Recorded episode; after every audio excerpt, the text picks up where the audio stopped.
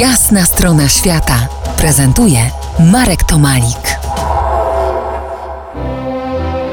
Moim gościem Maksymilian Rębisz, młody miłośnik historii dawnych ekspedycji polarnych, organizator symbolicznej wyprawy rekonstrukcyjnej w Tatrach, która pozwoliła mu lepiej zrozumieć postać pewnego niezwykłego odkrywcy.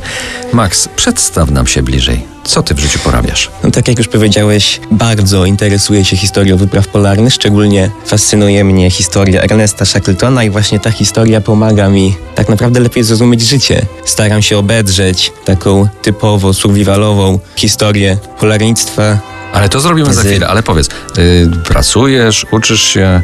Nie, jestem, jestem uczniem, uczniem liceum jeszcze. Uczniem liceum jesteś.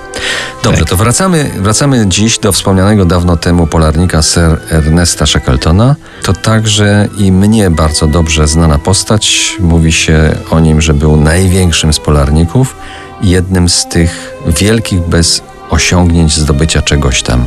Opowiedz nam o nim krótko. Myślę, że żeby zrozumieć, dlaczego Shackleton zapisał się na kartach historii, mimo że nic nie odkrył, wystarczy spojrzeć na jego fotografię. Mocne, moczarne, mocarne czoło, szerokie usta, i oczy, które gdzieś patrzą się poza obiektyw, czasami prosto w obiektyw, ale są rozmarzone. Można zobaczyć romantyczny błysk w jego oczach i myślę, że właśnie to zadecydowało o tym, że Shackleton zapisał się na kartach historii. To był człowiek, który wiedział, jaki ma cel. A gdybyśmy mieli stworzyć taką krótką notkę biograficzną na potrzeby naszej audycji, to wyglądałaby ona następująco. Ernest Shackleton, 1874-1922, irlandzki polarnik, kilkakrotnie próbujący zdobyć biegun. Nigdy mu się to nie udało. No właśnie, ale jednak zasłużył sobie na miejsce w historii wypraw polarnych, ponieważ pomimo tego, że nie udało mu się strawersować y, Antarktydy, został skuty przez lody, to uratował tych ludzi i spędził w lodach jak długo? Półtora roku? 17 miesięcy około? Jakoś tak. I to było niesamowite, że bez wsparcia z zewnątrz, bo zresztą to wsparcie nie było